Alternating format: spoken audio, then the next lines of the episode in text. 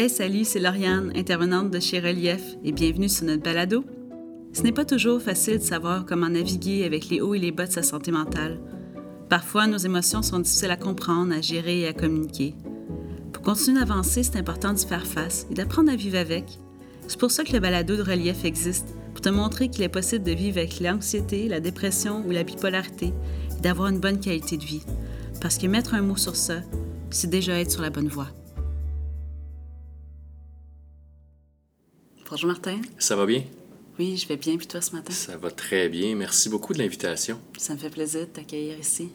Tu viens nous parler de ton parcours? Bien sûr. On commence par où?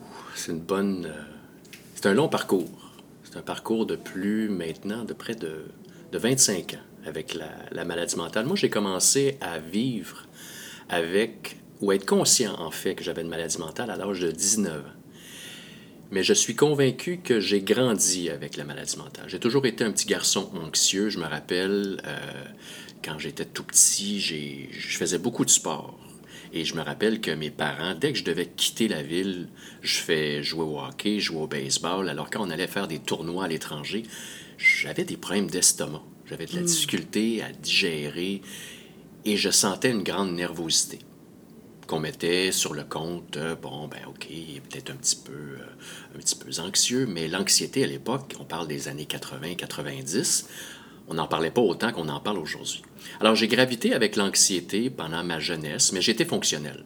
J'ai été à l'école, j'ai eu des bonnes notes, j'ai pas eu de troubles de comportement, j'ai pas eu de problèmes d'apprentissage. Quand je suis arrivé au secondaire, j'ai eu des petits épisodes anxiogènes, comme tout adolescent, mais ça m'a vraiment frappé de plein fouet en novembre 1994. C'est là que j'ai fait ma première crise de panique.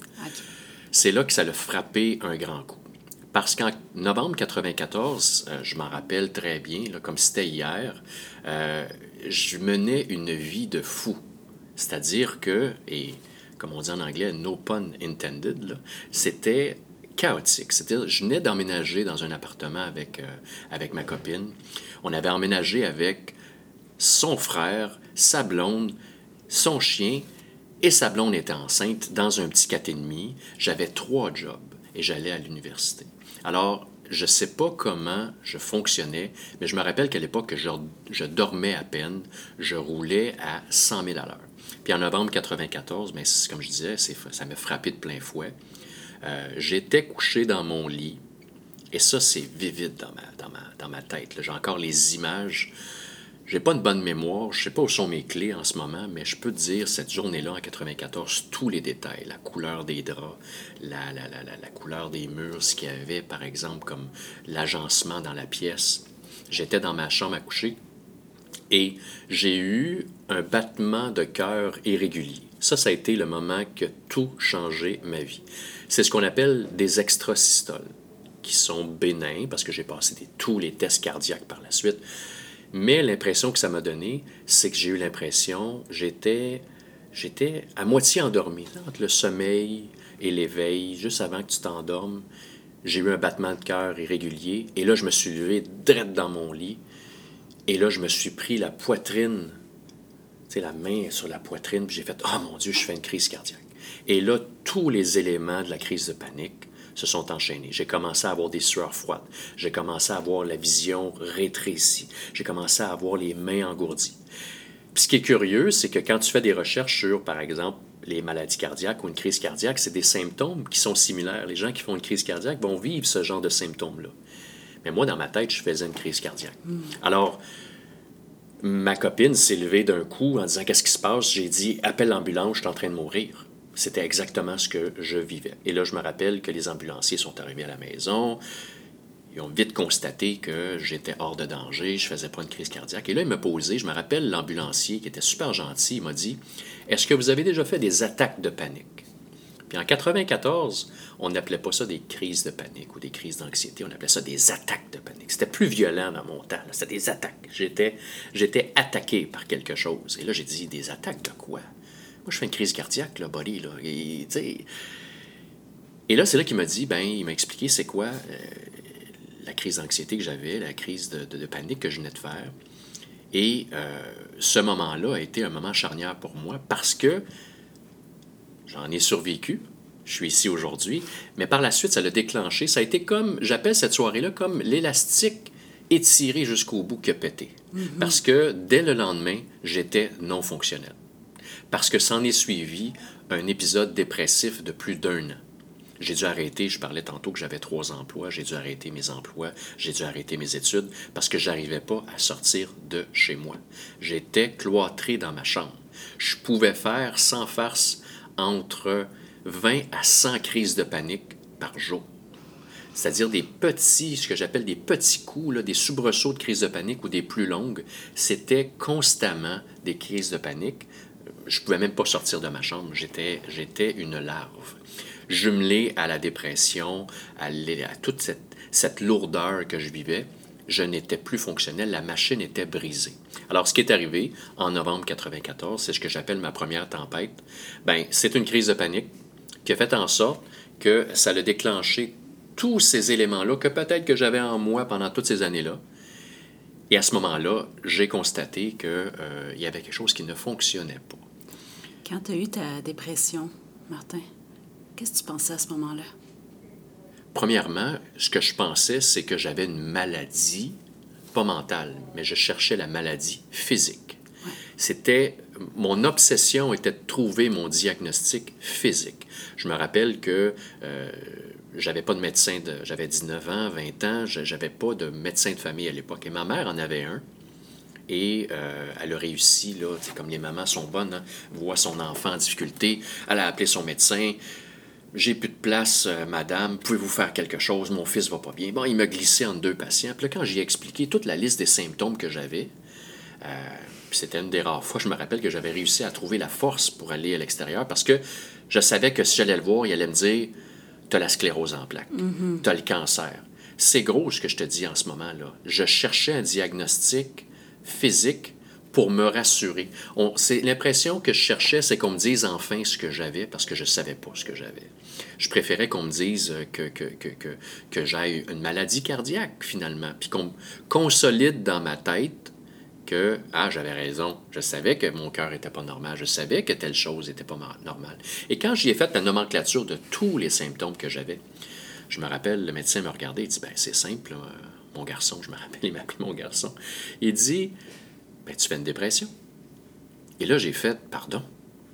Parce que la dépression en 94 était associée, encore aujourd'hui, mais moins, à la folie. Mm-hmm. Moi, je me rappelle, je viens de Montréal, c'était Louis-Hippolyte Lafontaine. C'était, quand on parlait de maladie mentale, c'était les fous. C'était euh, la, veste de contention. C'était euh, le, film avec euh, Jack Nicholson, Vol au-dessus d'un nid de coucou. C'était ça pour moi, la maladie mentale. quand il me parlait de dépression, pour moi, c'était c'est comme s'il avait pris un bâton de baseball il m'avait fracassé ça sur le crâne. Ça a été un choc parce que je n'y croyais pas. Là, il m'a donné des médicaments, un anxiolytique, un antidépresseur, que j'ai commencé à prendre, mais de façon. J'étais. J'étais pas joyeux de prendre ça parce qu'encore une fois, je cherchais une validation que j'avais quelque chose de physique. Je n'acceptais pas que j'avais une maladie mentale. Puis une des raisons pourquoi que j'acceptais pas, c'est que puis j'en parlais pas, là. J'ai pas appelé ma mère ou mon père ou euh, peut-être juste ma copine que j'y ai exprimé tout ça. J'ai pas appelé tout le monde en criant sur les toits Hey, on a trouvé ce que j'ai. Parce que j'avais honte. Parce que j'avais dit ben, il n'y a plus personne qui va me parler. Les gens vont me pointer du doigt hey, regardez le fou, le malade mental. C'était ça, les, tabous, les préjugés qui étaient dirigés auprès des gens qui vivaient avec la maladie mentale. Alors, je pouvais penser des journées que j'étais schizophrène ou que j'avais euh, que j'étais que j'étais fou. Donc, c'était ça le lien que je, que je faisais entre le diagnostic de dépression, et d'anxiété. À l'époque, c'était des crises de panique avec dépression. Par la suite, il y a un nouveau diagnostic qui a été fait quelques années plus tard quand j'ai vu un psychiatre. Mais au moment, là, ça a été un choc. Ça a été un choc. Et à quel moment, tu dis que ça a duré un an, ta dépression? Et à quel moment il y a eu un déclic de dire, OK, c'est vraiment ça qui se passe? Je te dirais que le déclic s'est fait après plusieurs mois. Je me rappelle d'un événement qui est survenu euh, et, je le raconte en, conférence, euh, j'écoutais la radio. C'est quelques, quelques mois après ma crise de panique. Euh, j'ai vu le médecin. euh, j'ai une idée de ce ce qui va pas bien, mais je cherche encore la validation physique. Et là, la radio, en 94, les gens vont s'en rappeler peut-être, mais il y, avait, il y avait un homme politique qui s'appelle Lucien Bouchard, qui a été éventuellement premier ministre du Québec, mais à l'époque, il était euh, chef euh, euh, au fédéral et il a eu une maladie qui s'appelle la maladie mangeuse de chair. Et moi, j'étais dans ma chambre parce que la seule chose à l'époque, en 94, il n'y a pas de cellulaire. Y a pas... La seule chose que j'ai, c'est ma radio puis mon téléphone à cadran. là. Et je me rappelle à l'époque, j'écoutais la radio, c'est peut-être la seule activité que j'arrivais à faire. J'arrivais même pas à lire. Euh, il annonce que euh, Lucien Bouchard a été admis d'urgence euh, à l'hôpital pour une maladie méconnue qui s'appelle la maladie mangeuse de chair. Et là, il explique les symptômes. Il explique que ça débute avec, ça a débuté avec une douleur importante au mollet gauche. Par la suite, ça l'a, ça l'a, c'est devenu, ça s'est transformé en fièvre. Euh, ben, crois-le, crois-le pas, une demi-heure après, j'avais une douleur derrière le mollet gauche et j'avais un état fiévreux. Tu la force du psyché, la force du mental, c'est absolument incroyable.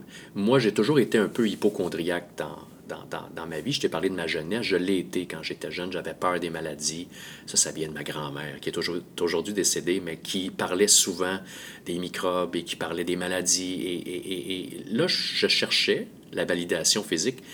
Et là, j'ai commencé à avoir vraiment peur parce que j'étais convaincu que j'avais contracté la maladie mangeuse de chair. Et là, j'ai appelé mon père parce que je n'avais pas de permis de conduire à l'époque.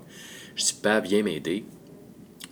Je me sens pas bien, il faut que j'aille à l'hôpital. Et mon père ne savait pas ce que je vivais. Je parlais de ma dépression et tout ça. Il m'a amené à l'hôpital Maisonneuve-Rosemont et je me rappelle, on a attendu des heures.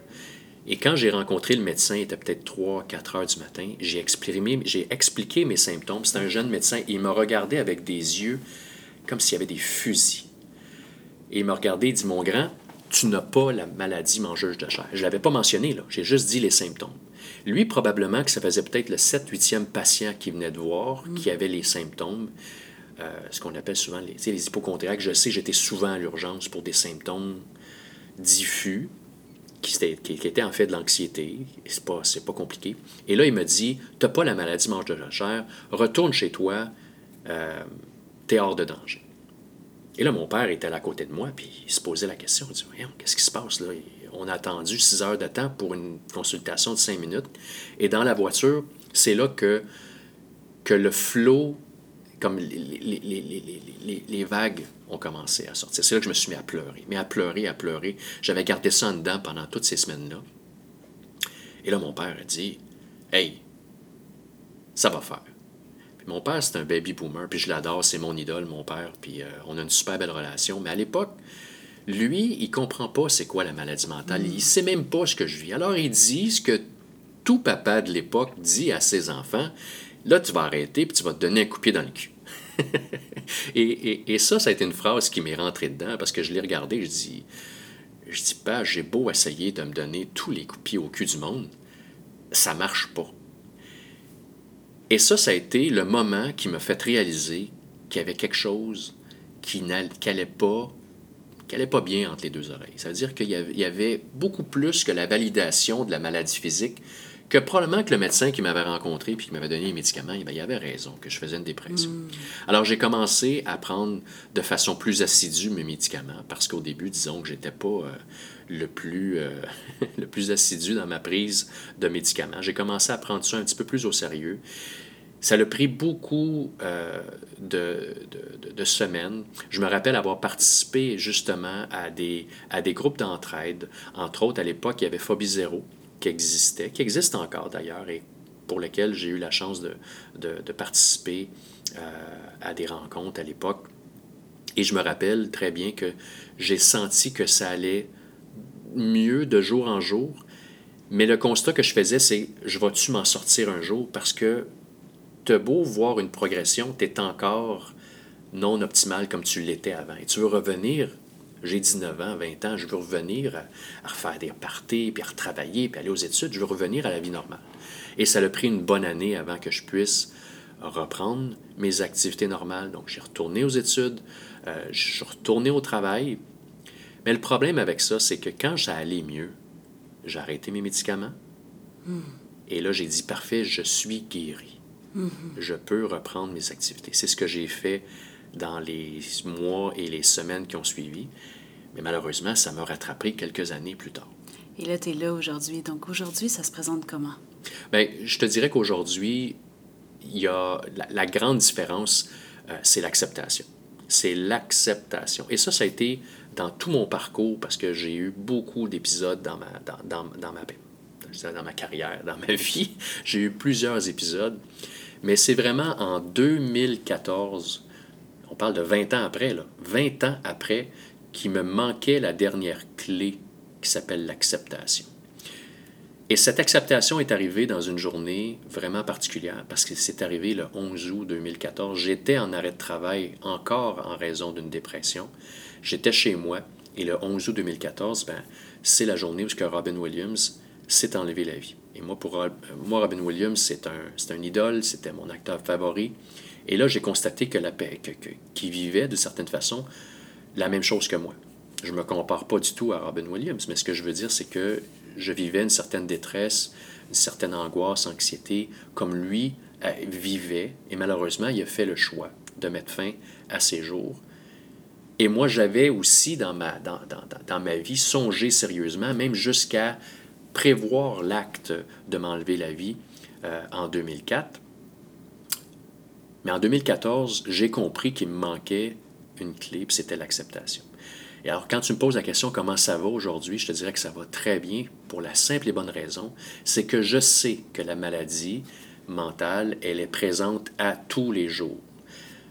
Dépendamment des journées, dépendamment de ce qui se passe dans l'actualité, dépendamment de la météo, il y a plein de facteurs qui influencent ça. Mais je sais que le fait que j'accepte que dorénavant, je, pas dorénavant, mais que je vis avec cette maladie-là, qu'elle fait partie de moi, elle ne me définit pas c'est pas elle qui chauffe le char. C'est moi qui chauffe le char, puis la maladie est derrière, puis c'est moi qui décide d'aller à gauche ou à droite. C'est moi qui décide, par exemple, si ce défi professionnel-là, même s'il est super épeurant, dans le passé, ça aurait été l'anxiété qui aurait chauffé le char, puis aurait dit, ben non, tu le fais pas parce que tu vas te planter, puis toutes ces choses-là. L'anxiété va être trop grande, ou ainsi de suite. C'est moi qui décide. Alors ça, ça a été vraiment grande, un grand moment dans ma vie où est-ce que j'ai décidé d'accepter que j'allais vivre jusqu'à la fin de mes jours avec cette maladie-là et que la poursuite de la validation physique ou de la poursuite de la guérison, ben que c'était un, c'était une mission futile. Alors au quotidien, c'est de dire, OK, aujourd'hui, je vais comme ça et j'accepte que ça va être comme ça et je peux en faire une bonne journée. J'ai le pouvoir et le contrôle de décider de la direction que va prendre ma vie. Ce que je dis beaucoup, c'est dorénavant, je danse le tango avec la maladie mentale. Je ne suis pas, je ne vis pas en dépit de la maladie mentale. Je vis avec la maladie mentale. Et ça, c'est une grosse, grosse différence. As-tu besoin d'aide? Si toi ou quelqu'un de ton entourage a besoin d'aide, Relief est là. Tu peux nous écrire sur Facebook Messenger ou à relief.monrelief.ca. Nous appeler au 866 738 4873 ou prendre rendez-vous pour parler avec un membre de notre équipe d'intervention. Ces services sont offerts gratuitement du lundi au vendredi de 9h à 17h. Tu peux aussi échanger sur notre forum ou participer à un de nos groupes de soutien pour partager ce que tu vis avec des personnes qui connaissent des situations similaires à la tienne. On t'invite à visiter notre site web monrelief.ca pour en savoir plus. Prends soin de toi. C'est intéressant tantôt parce que tu parlais d'acceptation et tu parlais de conduire. Hein, c'est toi qui conduis, puis la maladie est derrière ou à côté de toi même parfois. Ça me fait beaucoup penser à l'autogestion. Est-ce que tu as déjà entendu parler d'autogestion? Absolument, j'ai entendu parler et je suis un grand fan de l'autogestion. Puis comment tu définirais ça? Mais pour moi, l'autogestion, euh, il y a un mot qui me vient en tête, c'est un mot anglais, mais c'est euh, l'empowerment c'est la responsabilisation. Pour moi, c'est reprendre contrôle ou prendre le contrôle du véhicule, comme je te mentionnais tantôt. C'est d'accepter que la maladie, elle est présente, mais d'être le maître de la situation. c'est aussi, moi je suis convaincu qu'il n'y a pas de santé mentale sans autogestion. Je ne suis pas médecin, je ne suis pas un psychologue, mais je suis convaincu que dans mon parcours, le jour où j'ai accepté la condition et que j'ai pris la décision de mettre tout de mon côté, de faire les actions concrètes pour m'aider, c'est là que j'ai vu des résultats. Alors pour moi, santé mentale égale, en fait, l'autogestion fait partie de la santé mentale. Tu ne peux pas dissocier les deux. Ce que ça veut dire, c'est que dans mon cas, c'est, par exemple, je sais ce qui me fait du bien, je sais ce qui m'aide. Alors, c'est de l'appliquer quotidiennement et de m'assurer que quand ça va moins bien, d'aller puiser dans mon coffre à outils, tout en acceptant que j'ai aussi besoin de la médication et que parfois, j'ai besoin de mon médecin et j'ai besoin de ma psychologue. Donc, pour moi, l'autogestion, c'est un outil qui est très important, qui est au centre, mais qui est également complémentaire avec toutes les autres choses qui est autour. Ce n'est pas quelque chose qui va remplacer quelque chose, c'est quelque chose qui est complémentaire avec tout ce qui existe dans mon coffre à outils à moi. Merci Martin. Je t'inviterai à lire exactement ce qu'est la définition de l'autogestion. Donc, la définition, c'est toutes les actions qu'une personne met en place pour prendre du pouvoir sur sa santé par l'adoption de comportements qui diminuent les symptômes, contribuent à la prévention des rechutes et améliorent son bien-être quotidien. Bon, mon explication était peut-être pas aussi belle que ça, mais ça ressemble pas mal à ça. En fait, oui, exactement. C'était dans tes mots, c'était exactement ce qu'est l'autogestion. Donc, de l'appliquer. Donc, aujourd'hui, dans ce balado, est-ce que tu es en train d'en faire de l'autogestion? Je fais, je fais de l'autogestion dans ce balado. Je fais de l'autogestion à tous les jours. Puis pour moi, l'autogestion, c'est de prendre des décisions dans sa vie qui ne sont pas toujours en conformité avec, je dirais, le conseil d'administration dans ta tête ou ton hamster dans ta tête. Et mm. pour moi, ça, c'est très important. Je parlais tantôt de 2014, le moment d'acceptation. Mais il y a une autre décision qui a été faite, c'est que cette journée-là, je me suis promis de ne jamais refuser des choses qui, euh, qui sont des défis, que ce soit professionnels, personnels ou ainsi de suite, qui sont dictés, par exemple, par la peur ou l'anxiété. Donc, je m'explique, c'est-à-dire qu'avant, j'ai manqué des opportunités absolument incroyables dans ma vie. J'ai aucun regret, j'ai, pas d'amertume par rapport à ça, mais je sais que pendant les 20 ans que j'ai vécu avec la maladie mentale, si par exemple, le euh, relief est arrivé, hey Martin, ça te de participer à un balado, j'aurais dit tout de suite, parce que mon hamster dans ma tête, il aurait dit Martin, tu vas te péter à euh, tu n'es pas assez influent, tu n'es pas une personne connue, tu, tu, vas être anxieux, tu vas faire une crise de panique, et là, c'est le, le, petit hamster qui roule, il roule, il roule. Ma réponse aurait été non.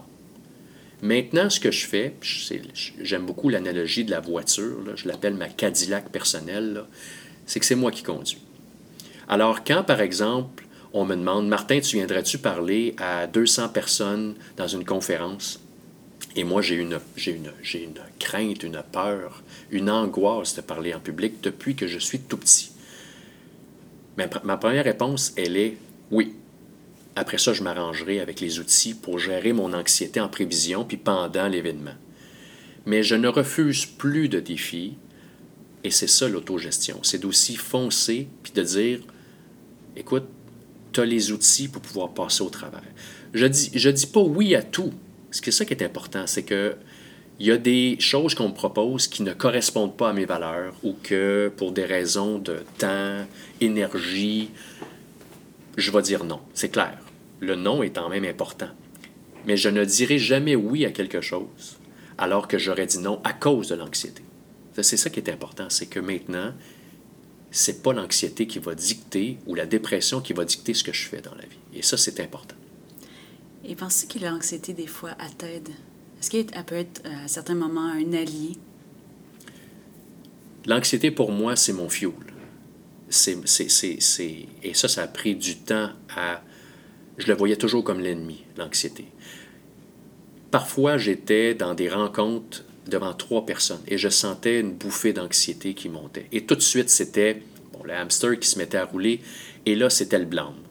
Ah, Martin, t'es anxieux, maudit, puis t'es es, un moins que rien, puis t'es pas capable d'être naturel, puis tu te laisses, tu te laisses gagner par l'anxiété, t'es inutile, toutes ces choses-là, ces discours intérieurs négatifs, moi, je considérais que c'était normal. Donc, c'était, moi, je cherchais une vie sans anxiété. Il fallait que je batte l'anxiété. Jusqu'au jour où j'ai dit, non, l'anxiété, maintenant, je vais la changer en moteur, en fuel, et je vais l'utiliser pour me propulser.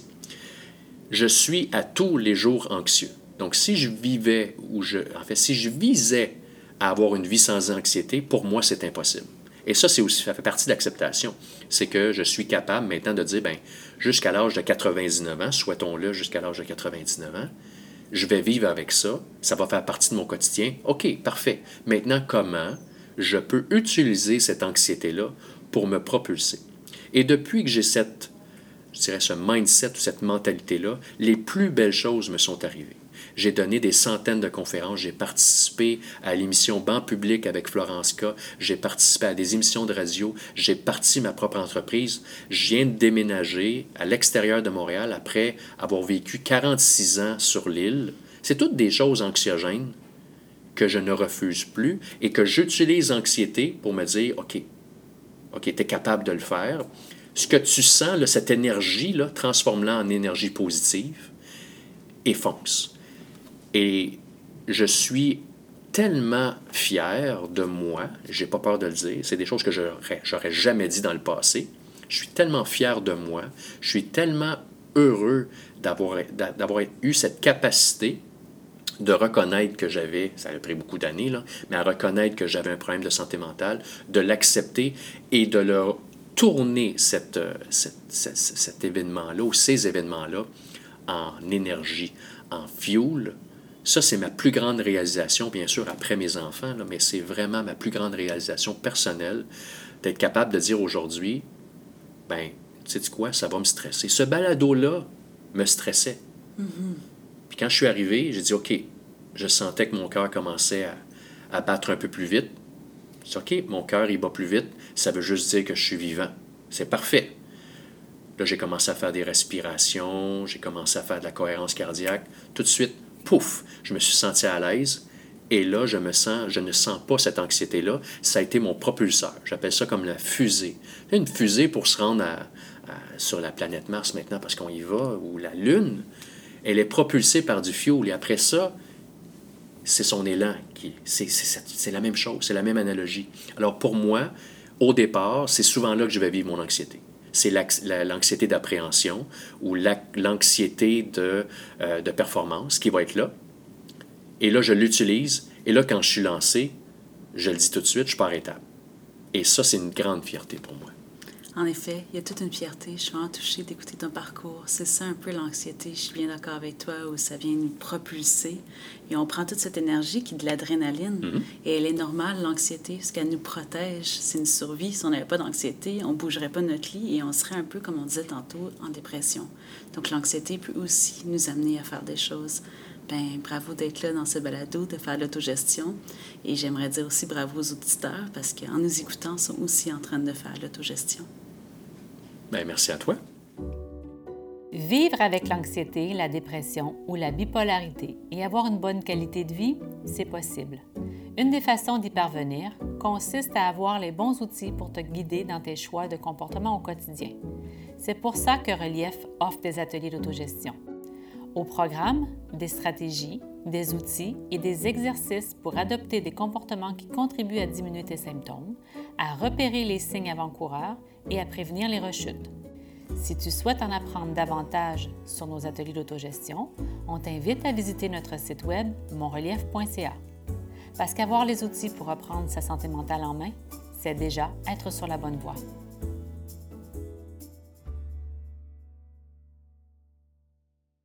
Tantôt, tu parlais euh, d'un long parcours. Euh, ça fait plusieurs années que tu vis avec euh, l'anxiété et que tu as eu des épisodes aussi dépressifs. Donc, tu as appris à te connaître là-dedans. Tantôt, tu nous disais aussi, ben, je fais des choses, mais je dis pas oui à tout parce que ça va pas en fonction de mes mm-hmm. valeurs. Ça, c'est la première étape, hein, de se connaître. Oui, il faut aussi se respecter. je pense que ça, c'est important. Respecter ses limites je parlais tantôt quand, euh, en 94, trois, trois emplois, université, parfois on peut se sentir, bon, c'est peut-être parce que j'étais jeune, mais on peut se sentir invincible. il y a des moments dans ma vie où est-ce que, même tout récemment, où est-ce que je me sentais invincible, mais là j'ai cette capacité que je n'avais pas, cette capacité d'introspection à voir les signaux d'alarme ou les éléments qui peuvent être physiques ou comportementaux qui me font comme OK, attention là. Là, il y a quelque chose qui est un peu déphasé. Et maintenant, je, dis souvent que, et tu parles d'apprendre à se connaître, je suis rendu un ninja. Et un ninja, là, ça a des yeux de chat, c'est capable de voir les événements pratiquement à l'avance. Moi, quand je sens que je suis sur le point d'une crise de panique, ben, je le sens dès le premier symptôme. Je sais c'est quoi le premier élément qui va, qui va tout de suite enclencher. C'est pas quand je suis en crise de panique, c'est dès les premiers symptômes et je suis capable de travailler déjà avec mes outils sur les premiers symptômes. Alors, ça, c'est vraiment apprendre à, se connaître. C'est ce que j'ai fait au fil des années. Quand j'ai des phases un peu plus euh, déprimées, qui arrivent beaucoup plus à l'automne, qui arrive en hiver, ben, je suis capable aussi de voir les signaux qui me disent OK, là, je suis un petit peu plus léthargique, euh, ma concentration est un petit peu plus déficiente. Alors, je dois aller puiser dans mon coffre à outils pour dire ben, faut que je renverse un peu la tendance. Parce que dans mon cas, j'ai tendance à être beaucoup plus déprimé l'hiver, beaucoup plus hyperactif euh, l'été. Je, ne, je, je n'ai pas été diagnostiqué avec un trouble de bipolarité, mais j'ai un trouble de l'humeur dysthymique. Donc, euh, j'ai ces fluctuations d'humeur qui font en sorte que je dois être excessivement vigilant, donc être un ninja, puis reconnaître mes différents symptômes, comportements. Parfois, je dois me mettre à... Ça peut sembler anodin, là, mais je vais, je vais, je vais échapper, je vais être Gaston Lagaffe. Je vais prendre un crayon, je vais l'échapper, je vais, je, vais, je vais accrocher la bouteille, ça peut sembler anodin, mais ça, c'est un signe que je suis un peu dans l'hyperactivité. Je ne suis pas focus. OK, ben là, j'ai peut-être justement besoin de oups, remettre l'aiguille au centre. Donc, je sais que je dois faire des choses qui sont beaucoup plus calmantes, euh, qui doivent justement brûler cette énergie-là. Donc, je, fais l'activité physique, je remets un peu plus la méditation à l'ordre du jour. Donc, je vais creuser dans mes, dans, dans, mes, dans mes outils. Donc, il faut être en fait, j'ai développé cette acuité de reconnaître les différents signes et symptômes qui me disent que, oh, là, je suis déphasé. Avant, j'aurais fait, ah non, pas encore une autre crise, puis là, j'aurais fait un drame dans ma tête. Mais là, maintenant, je fais comme plus une constatation et je passe à l'action. C'est intéressant ce que tu dis, c'est exactement ça. Donc, tu as appris à te connaître et donc, au quotidien, tu t'évalues. Donc, tu regardes, OK, c'est quoi mes signes? Donc, quotidiennement, tu es en train de regarder est-ce que en ce moment, je suis bien ou j'aurais besoin d'être pigé, donc de choisir un outil? Mais après, une fois qu'on le choisit, c'est d'agir. Hmm. Puis tout ça est parti du fait que tu as accepté. Tu as accepté que tu vis avec l'anxiété et à partir du moment que tu acceptes, tu te dis, bien, comment j'agis dessus? Donc, tu as repris le pouvoir sur ton quotidien. Absolument. Puis je me rappelle très bien que euh, quand j'étais suivi, je ne le suis plus maintenant parce qu'il a pris sa retraite, mais j'étais suivi par un médecin psychiatre et on avait créé ensemble une grille d'évaluation. En fait, il n'y a pas une grille d'évaluation, c'est une grille d'observation. Donc, ce qu'on avait fait, c'est qu'on avait mis à peu près, il y avait 7-8 critères, par exemple. C'est le sommeil, euh, par exemple, c'était euh, la concentration, l'attention, c'était l'humeur. Donc, il y avait plusieurs éléments, il y a même les odeurs. Ça peut sembler, tu sais, quand on dit se reconnaître, moi, quand je suis en phase un petit peu plus hyperactive, j'ai une odeur particulière. Pas moi, mais je sens une odeur particulière. Je sens le café.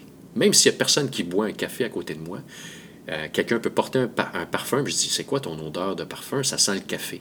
C'était curieux, mais c'est mon médecin qui m'a exprimé, mon métabolisme roule tellement vite que ça va même changer certains au niveau de mes sens. C'est très, très subtil. Mais d'être capable de reconnaître que, oh, mon Dieu, je commence à sentir des odeurs particulières, entre autres le café. OK, je le prenais à note dans ma grille d'observation. Puis souvent, je me mettais, je, suis un peu analytique dans, la tête et dans la, dans la vie. Alors, je me mettais une grille par jour et je me mettais, bon, ben 7 sur 10, par exemple. OK, au niveau des odeurs, au niveau du sommeil, ben, il était 6 sur 10. Des réveils fréquents. Est-ce que je faisais de l'hypersomnie? Est-ce que je faisais de la somnolence? Comment c'était la concentration? Donc, je m'étais donné une grille et là, à la fin de la journée, je pouvais savoir exactement, OK, où est-ce que je suis rendu, et selon les critères que le médecin m'avait donnés par rapport à la médication, j'étais en mesure de l'adapter. Là, aujourd'hui, ce qui est intéressant, c'est que je prends encore une médication, mais à un, beaucoup plus, un faible dosage que j'avais l'habitude de prendre dans le passé. Ça a été remplacé par des, euh, par exemple, des méthodes un peu plus euh, naturelles, comme la méditation, j'ai parlé, l'activité physique. Euh, ça peut être, par exemple, euh, j'ai euh, des, des, lunettes spéciales qui, qui, justement, bloquent le bleu quand je regarde la télévision, parce que ça peut... Je suis hypersensible à ce genre de choses-là. Je mets pas en public parce que les gens euh, croiraient que... que c'est bizarre, mais j'ai plein de petits outils que je peux puiser justement quand je fais cette grille d'observation. Maintenant, je le note plus, mais je suis tellement rendu habitué que je le fais mentalement. Mhm. OK, sommeil aujourd'hui, comment ça a été? Le matin, je me réveille, la première chose que je me pose comme question, c'est comment a été mon sommeil? Et pour moi, le sommeil, c'est une des clés les plus importantes. C'est que si je n'ai pas un bon sommeil, c'est clair que ma journée va être plus difficile. Donc, c'est tous des éléments que j'ai pris à reconnaître, et tu l'as mentionné, apprendre à se connaître, c'est la clé. Pour moi, ça fait partie de l'autogestion, de mon autogestion. C'est-à-dire, je suis responsable. Oui, c'est vrai que je vois mon médecin régulièrement, puis que j'ai une médication. C'est parfait. Mais at the end of the day, comme on dirait en mon français, là, je suis, c'est moi qui est capitaine du navire et qui chauffe la Cadillac, d'une certaine façon, avec l'analogie que j'ai utilisée tantôt. Donc, pour moi, il est important que je participe à ce processus-là, que je ne suis pas seulement dépendant de ce que mon médecin va dire, c'est parfait ce que mon médecin va me dire, mais je dois contribuer. Mhm. Je dois être vigilant aux signes et symptômes. Et de ne pas dire, ben OK, là, ça va pas bien, je vais attendre de voir mon médecin dans trois semaines. Qu'est-ce que je peux faire aujourd'hui pour identifier les choses qui vont moins bien et d'agir dès aujourd'hui avec des actions concrètes, avec des outils que j'ai dans mon coffre pour que ça aille mieux, peut-être pas aujourd'hui, mais que les effets vont se faire sentir peut-être dans 24 heures, 48 heures, dans 2-3 jours. Euh, il y a également plein de choses que j'ai retirées de ma vie, par exemple. Je parlais d'odeur du café, peut-être curieux, mais je ne prends plus de café. Je prends du café décaféiné. Euh, j'ai beaucoup diminué l'alcool parce que je sais que, par exemple, si je prends une bière, qui peut être un dépresseur chez certaines personnes, dont moi, ben, ça va avoir un impact sur ma journée le lendemain matin. Mm-hmm. Donc, je respecte certaines choses qui vont peut-être être euh, anodins pour monsieur, madame, tout le monde, comme il y en a qui disent, regarde mon père, mon père, il faut qu'il prenne deux cafés avant de se coucher, sinon il dort pas. J'ai jamais compris ça. Mais moi, si je prends deux cafés avant de me coucher, je fais 48 crises de panique pendant la nuit. Euh, je, je suis hyper sensible à la caféine. Alors, c'est des choix. Parce qu'on parle aussi d'avoir ces outils, mais les choix, c'est aussi important. C'est intéressant, tu parles des habitudes de vie, hein, du sommeil, on a parlé de sport, on a parlé d'alimentation, tu as parlé d'ajouter des choses, retirer des choses. Puis j'entends des fois euh, dans les interventions euh, des gens qui disent Ah oui, mais là, je vais être pris à avoir une vie plate. Mais tantôt, tu parlais de cycle. Puis quand tu disais Je me suis connue, donc l'hiver, tu sais que tu es peut-être plus sensible à l'alcool. Mm-hmm. Donc, l'été, est-ce que tu te permets justement des moments où tu te dis, ben c'est correct, l'été, que j'en prenne parce que je sais que je, suis un peu plus actif? Hmm. Ben moi, tu vois, l'été, c'est une caisse de 24 par jour. non, non, non, non, j'exagère. Non, en fait, c'est vrai que puisque je me connais, je sais que j'ai des périodes où ce que je me dis, hum, sais-tu quoi? Euh, le gâteau au chocolat avec le gros souper au restaurant, puis la bouteille de vin, tu vas. Euh, demain, tu pas sa tête que tu vas avoir une mauvaise journée, par exemple. Euh, il y a aussi le fait qu'à un moment donné, il faut que tu fasses des choses que tu apprécies. Moi, j'aime l'alcool. J'aime ça prendre une bière. C'est vrai que l'hiver, ben, je vais en prendre beaucoup moins. L'été, je vais prendre une bière maximum euh, le vendredi soir. mais ça fait pas de moi quelqu'un de plate. D'ailleurs, euh, quand je rencontre des amis, c'est ça qui est le fun, parce qu'on s'entoure aussi des gens qui nous apprécient pour, pour ce qu'on est. Moi, je suis tellement ouvert par rapport à ma situation de santé mentale. Je fais des conférences, j'ai un blog, j'ai un balado. J'en parle tellement ouvertement, c'est que les gens ils connaissent autant que, euh, par exemple, ma conjointe ou mes enfants. Alors, j'ai pas à justifier le fait que, par exemple, pas plus tard que récemment, j'ai participé à, à, une fête d'amis, puis personne qui vient dire hey, Martin, euh, t'es plate. Ils savent qu'ils m'acceptent pour qui je suis. Puis moi aussi, je m'accepte pour qui je suis. Euh, je peux plus prendre de brosse comme je faisais quand, j'étais plus jeune, mais je, profite de la vie. Puis j'ai remplacé des choses qui, vous savez, la vie euh, fait en sorte peut-être que j'ai l'air d'un vieux sage à 46 ans, mais il y a des choses que j'appréciais il y a 10 ans, 20 ans, qui aujourd'hui, j'apprécie moins. J'ai appris à, à, apprécier. Moi, j'ai une routine du matin qui est, qui est vraiment là. Euh, c'est, je suis religieux par rapport à cette chose-là. C'est que je me lève le matin et je fais 30 minutes de, de, ce que j'appelle mon, mon, mon, matin miracle, qui, est, qui, qui, est basé sur un livre qui s'appelle The Miracle Morning, qui est en fait des séances, une séance de méditation, des séances d'étirement, quelques, quelques minutes d'activité physique, euh, de l'écriture et de la lecture. Je fais ça pendant 30 minutes, 45 minutes à tous les matins. Et ça, moi, je me rappelle, à certaines époques, j'arrivais pas à me lever avant 11 heures l'après-midi. Euh, ben, l'après-midi, avant, en avant-midi. Donc, j'arrivais... Moi, j'étais, j'étais une personne qui appréciait beaucoup la nuit. Puis la raison pourquoi, c'est que la nuit, c'est calme. Il y a moins de lumière. Il y a moins de stimuli. Alors, j'étais hyper créatif durant la nuit. Et les choses ont changé. Maintenant, je me couche beaucoup plus tôt. Je me lève beaucoup plus tôt aussi. Et j'ai appris, à apprécier les matins. Donc, j'ai fait de, du matin ma période à moi. Donc, je fais des choses que j'aime le matin. Donc, j'apprécie la méditation. Si on m'avait demandé il y a quelques années, Martin, euh, tu veux-tu faire de la méditation? J'aurais dit non, non, non, je ne suis pas un moine, je ne suis pas un yogi, euh, je suis hyper actif dans ma tête. Euh, mais j'ai appris à apprécier la méditation. Moi, c'est 10 minutes de méditation, c'est pas une heure. Là. Je ne suis pas assis sur un, euh, sur un tapis à faire des, des mm. chants. moi, c'est sur une chaise, 10 minutes. méditation guidée, respiration, that's it. Après ça, on passe à autre chose. Je fais de l'activité physique. Alors, j'ai appris à utiliser mes outils, et apprécier de nouvelles choses au fil des années et à retirer des choses qui étaient un peu plus néfastes, mais aussi d'éviter les abus dans certaines choses qui, je sais, vont pas contribuer à mon bien-être. Hmm. Tu parles de méditation, euh, c'est un peu comme tu disais tantôt l'introspection. C'est des moments où on s'accorde du temps, où on se donne de l'amour, de la bienveillance. C'est une des façons de le faire. Permets-moi, Martin, de revenir sur tes proches. Mm-hmm. Tantôt, tu dis, je me suis entouré de gens à force d'en parler. Oui. Est-ce que tu es à l'aise de nous partager un peu ben, ton parcours avec les proches? Est-ce qu'il y a des gens que tu t'es dit, ça m'aidera pas, cette relation-là, ou cette personne-là, je peux me confier? Donc, tu as eu des choix à faire aussi au niveau des relations. Oui. Curieusement, j'ai pas eu de choix à faire. J'ai pas eu besoin de dire à quelqu'un, euh, j'ai plus besoin de toi dans ma vie. J'ai peut-être été chanceux à cet effet. Cependant, ça s'est fait naturellement. Il y a des gens qui ont quitté ma vie depuis les sept dernières années, depuis que j'en parle ouvertement. Ça se fait naturellement. Les gens, euh, bon, ben, communiquent plus avec toi ou on s'éloigne et, ça devient, c'est pas un choix, mais ça devient tout à fait naturel. Peut-être que les gens sont moins, euh, euh, je peux dire, sensibles à, la personne que je suis devenue, ou peut-être que la maladie mentale euh, ça vient les toucher personnellement, puis je leur rappelle peut-être des douleurs, aucune idée. Mais ça s'est fait naturellement.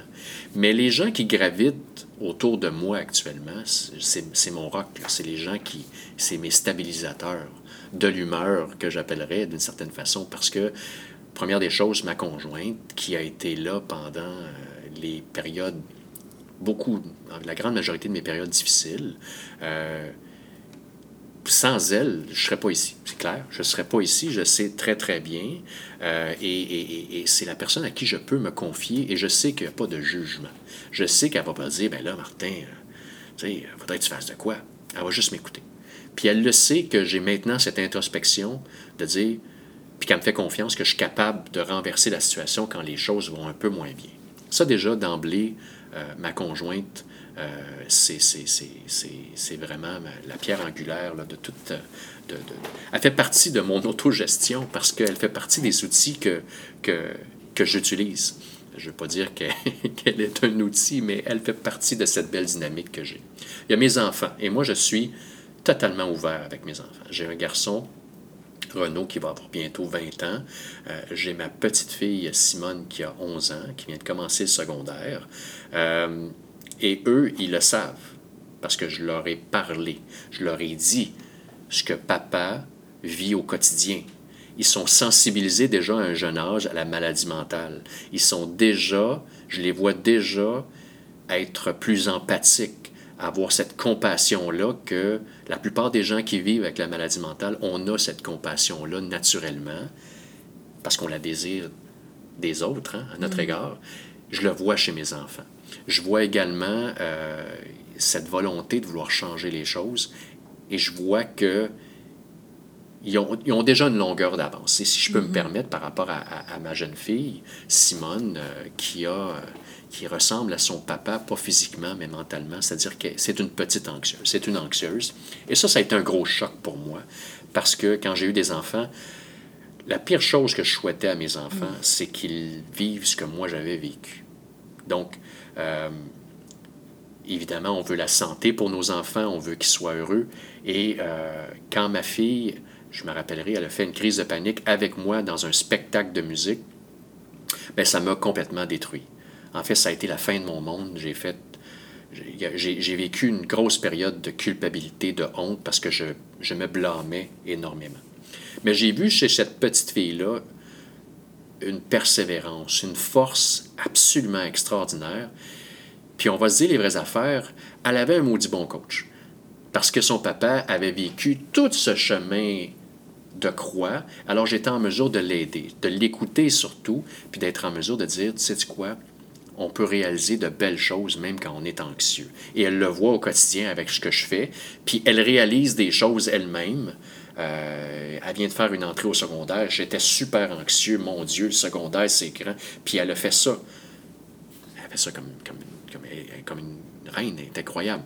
Alors pour moi, c'est une grande fierté de voir que mes enfants ont déjà cette attitude envers la, la, maladie mentale. J'ai parlé de mon père tantôt. Mm-hmm. Mon père, ça a été, ça a été la plus grande surprise. C'est-à-dire que au départ, quand j'ai dit, quand il m'avait dit, hein, j'ai parlé tantôt, donne-toi un cupé dans le cul, bien, quand j'ai décidé d'en parler ouvertement en 2014, puis de partir mon blog, puis de faire une conférence, mais ben, c'est rendu mon fan numéro un. À chaque fois qu'il m'appelle, il dit t'as-tu une autre conférence, moi Puis là, je t'ai vu à télé, puis je t'ai vu à la radio, c'est super bon ce que tu fais.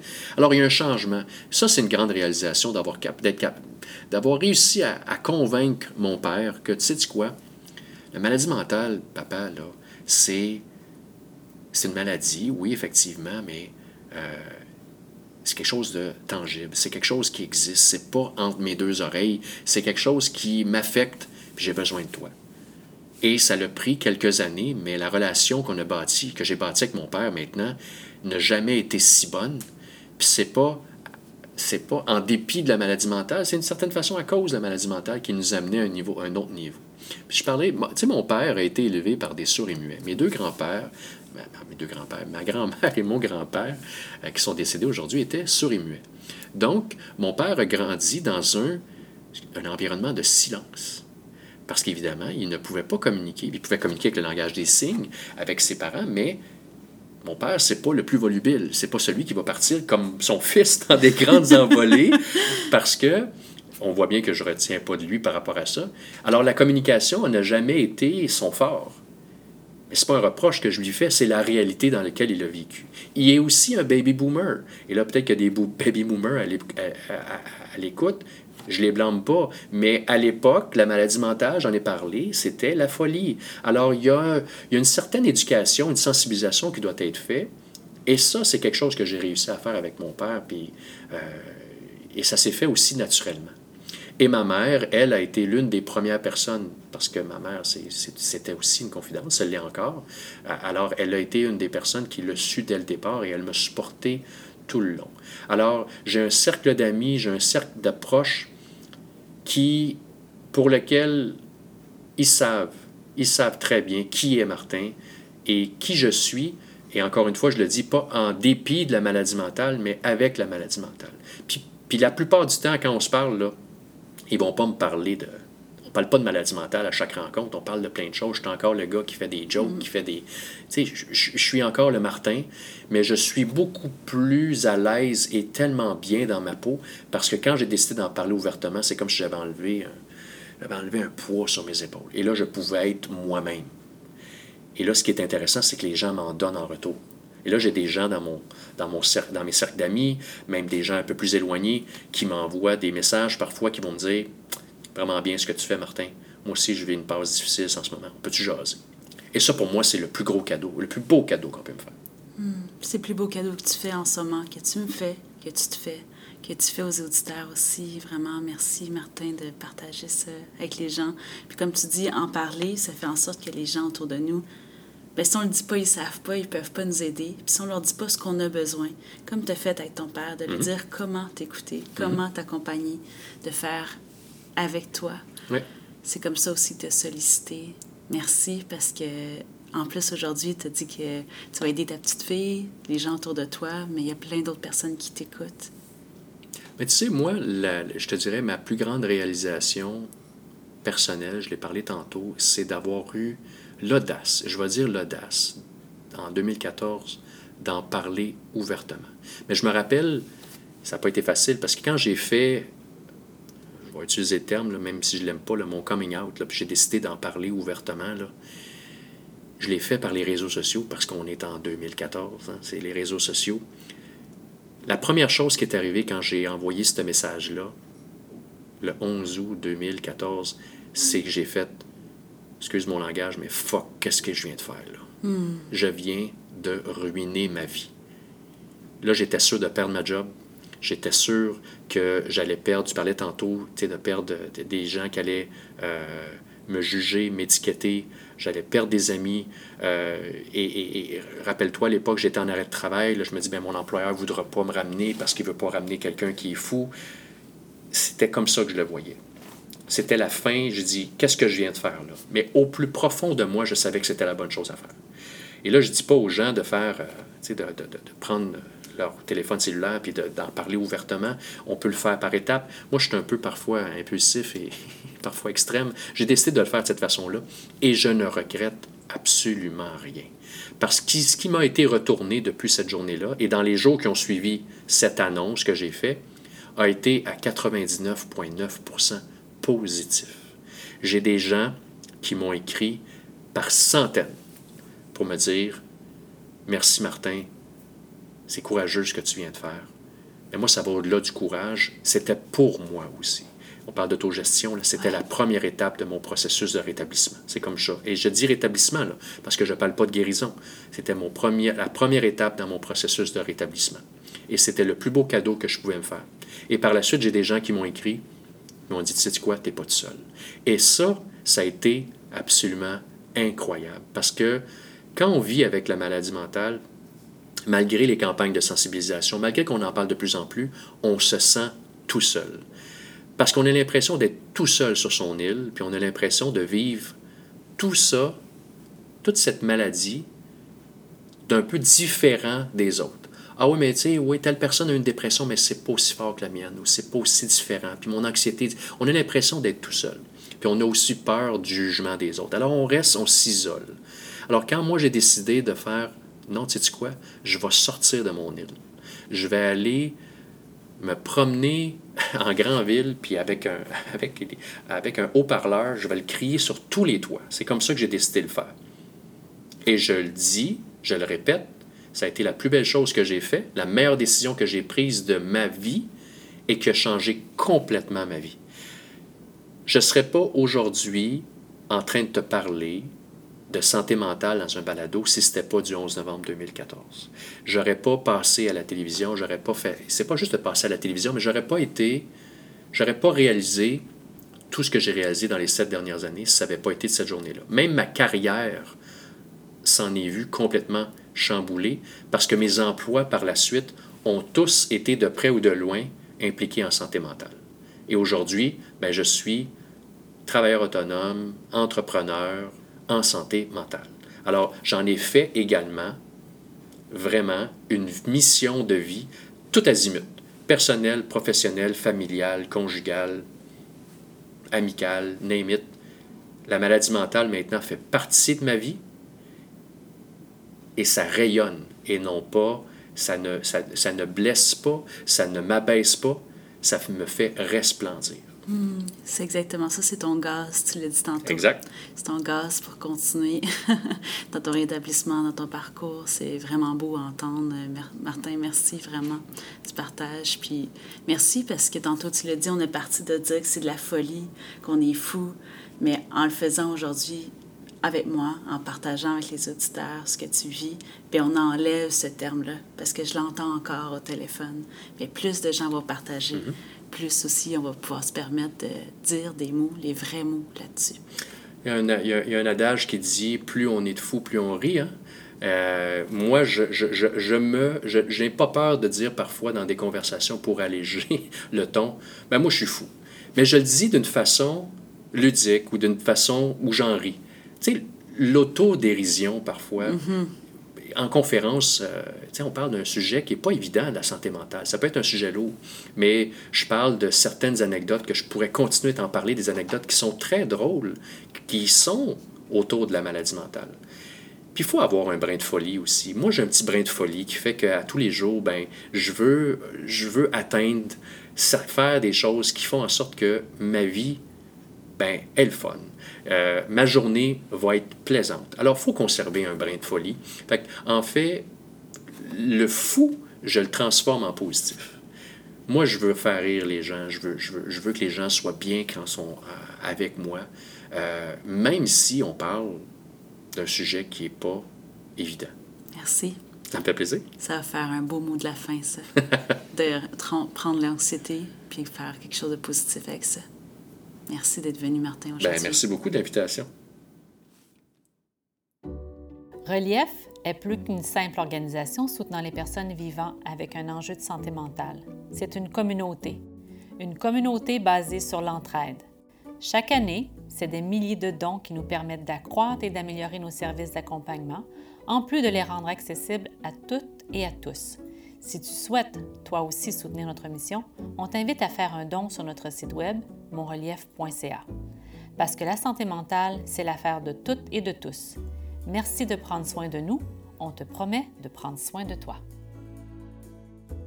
Si ce que tu as entendu t'a fait du bien, partage-le avec quelqu'un qui en a besoin, car chaque geste compte pour notre bien-être collectif, même les plus petits. Si toi, quelqu'un de ton entourage a besoin d'aide, Relief est là pour toi. Tu peux nous écrire, nous appeler, prendre rendez-vous avec une personne de notre équipe d'intervention ou visiter notre site web monrelief.ca pour en apprendre davantage sur l'anxiété, la dépression et la bipolarité.